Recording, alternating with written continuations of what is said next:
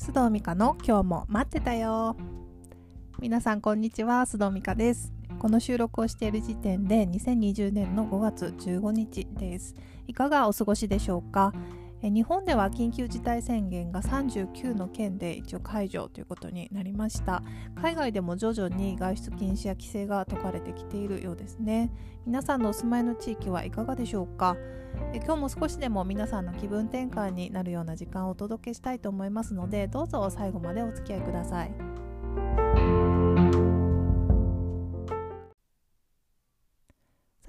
今日もトピックに入る前にえ前回お伝えした5月16日日本時間の、え明日なんですけれども、え5月16日土曜日21時からオンラインでのお話し会をします、え今のところ全部で5人ぐらいかなというところなのであのこれをオンタイムで聞いていただいている方でまだその時間になっていない今からでも参加できる参加したいという方はあと12名はいけますのでぜひ、えー、ご連絡ください。え info.mikasudo.gmail.com info.mikasudo.gmail.com です。よろしくお願いします。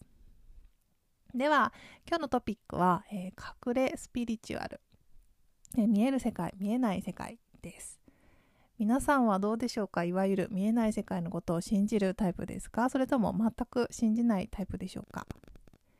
私はですね実は今まであのまあ本当にあんまりいたことないんですけれどもその世界にちょっと片足を突っ込んでいるタイプなんです。えどういうことかというといわゆるですね、まあ、見えるタイプというか、まあ、ちょっとね見える見えるというのもあの厳密には この感覚が少し違うんですけれども、まあ、浮かぶとか、まあ、言葉がよく降りてくるようなタイプですあと映像もちょっと浮かぶかなで、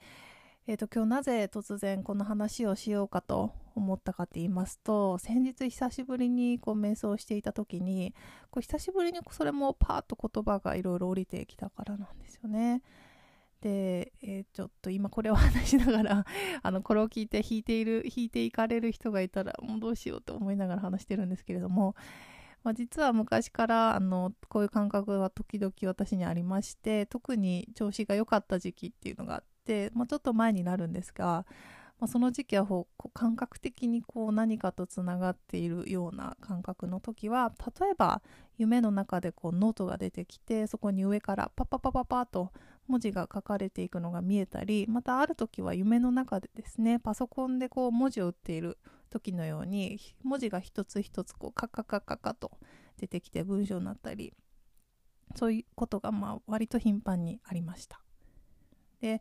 その調子が良かった時期っていうのは他にもちょっといろいろ不思議なことがあったんですけれどもそれは今日は置いておいて、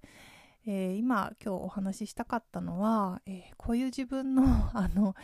何て言うんですかねなかなか認めにくいし話しにくい面も、まあ、ないがしろにせずこれからもっとちゃんと真に受けてあの受け入れて皆さんにも少しオープンにしていけたらいいなと思うようになったからです。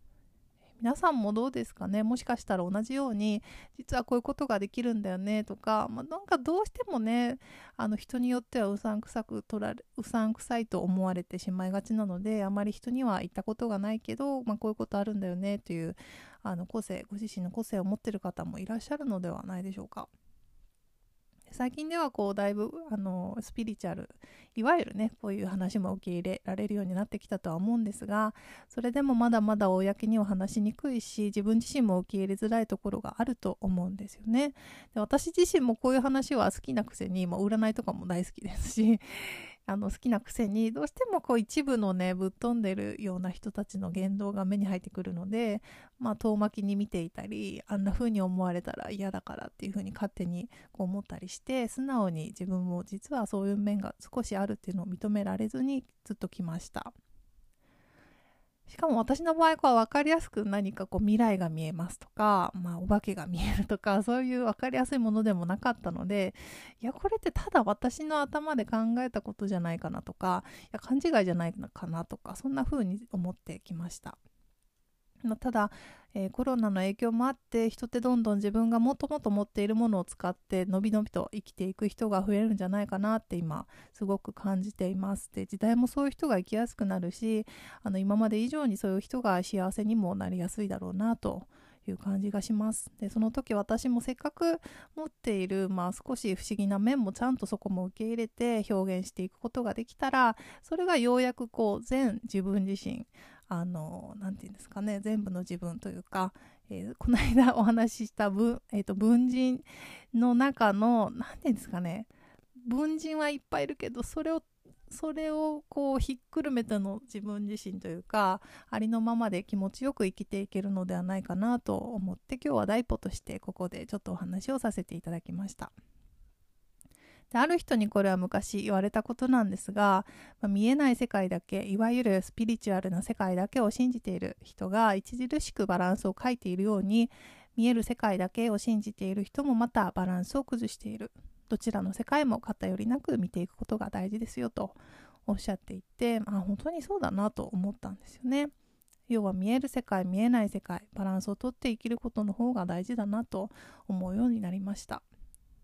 でこれまでの常識とか当たり前が今どんどん崩れていくのを感じますけれどももしこれを聞いていただいている皆さんも例えばまあこれまでの常識とは相入れないからといってこうなんとなくあのうちに閉じ込めていた皆さん自身の個性ね、いろんな個性があると思うんですけれどもそれがあるとすれば、えー、ぜひ、え、表現していっていただけたらなと思っています。私もちょっとねないがしろにしてきたこの自分の一部をしっかりとこう何個握って表現していきたいなと今は思っています。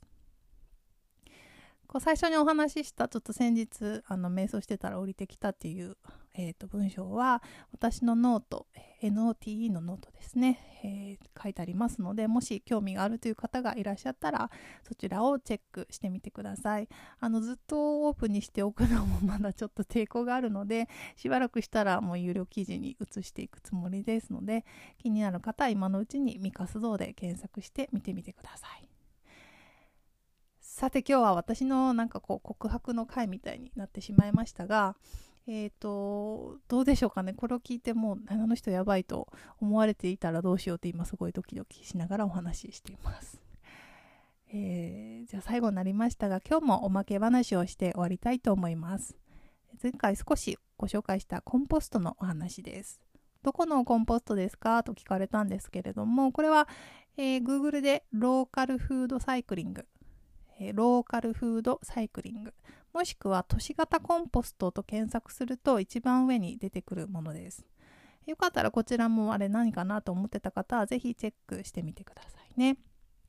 コンポスト自体はあの本当に都市型あのマンションとかでも使えるようなあのものでグレーのトートバッグの形をしていますのでページを見ればすぐわかると思います。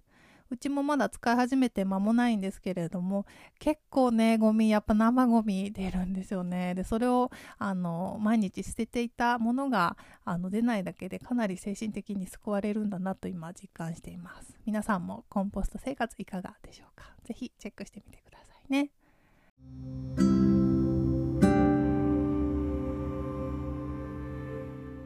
それでは今日も最後までお付き合いいただきありがとうございました。次回のエピソードでお会いしましょう。さようなら。